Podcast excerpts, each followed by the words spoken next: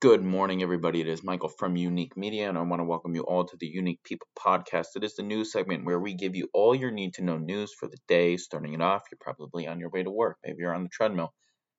I don't know, maybe you're cooking pancakes, something like that, taking care of the kids. Doesn't matter. Maybe you're about to hop into the shower. But whatever you're doing, you're about to get the news that you need to know for today, quick and easy. On the agenda today, we have Netflix is raising prices in the UK and Ireland. Then we have Moderna test first person with the Omicron specific COVID booster. Yellen doesn't expect the US to hit a recession. And finally, Rivian beats revenue in a hot EV market but misses on EPS. Kicking it off, we have Netflix is raising its prices in the UK and Ireland again. The move marks the second package price increase in less than 18 months, and it shows the latest sign of the financial toll the growing competition is taking on the world's most popular service. Netflix which has about 14 million UK subscribers and 600,000 in Ireland. Only 600. I don't even know the population of Ireland, but I'd assume it to be at least a million subscribers that Netflix has. Whatever. Um, those two numbers come from Ampere analysts. Um, is raising the price of its most popular package to 10 euros per month. Not euros, those are pounds. Pounds per month. It is also raising the price of its basic package for the first time in a decade. The entry level plan will rise by one pound a month to 6.99 pounds. The cost of Netflix's premium plan will increase by two pounds a month to 15.99 pounds. And then in Ireland, the basic plan will rise one euro to 8.99. Uh, the standard package will increase from 12.99 to 14.99, and the premium tier will rise from 17.99 to 20.99.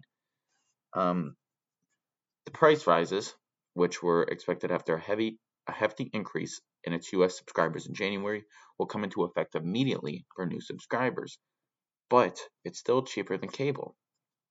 Is it like I use I, I, I get Netflix through my phone plan, and I use it once in a while, but it's like, does is it really even worth it? Like, I don't even think Netflix has that good of things anymore. Plus, you can. I'm not suggesting you do it, but you can definitely look into it. You can pirate all the movies that you want. To be honest, there is not a movie that you will not be able to watch on a pirated website.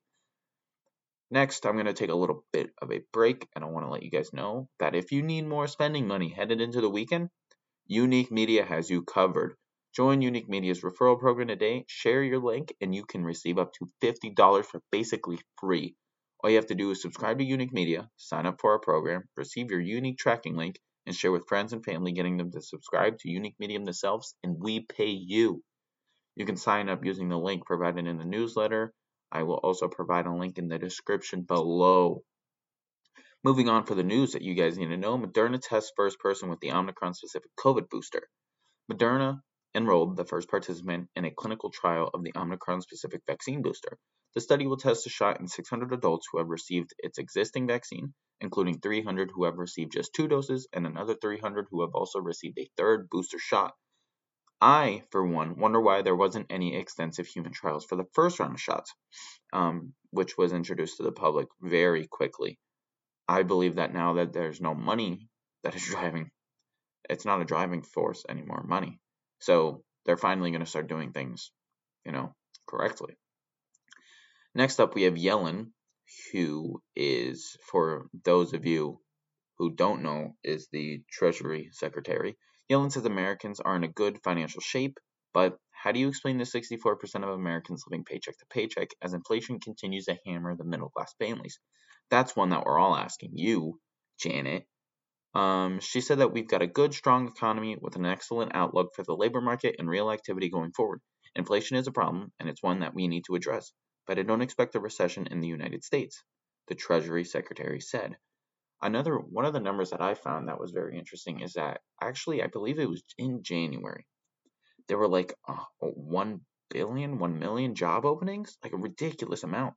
Um I don't know if you guys have ever read into the great res- um, resignation or anything like that, but that might be something that, you know, I, I can get hooked on if I start reading about it because it's something that is it's most likely very true. It's something that's happening. You know, there's these companies who are also affected by this growing, you know, problem.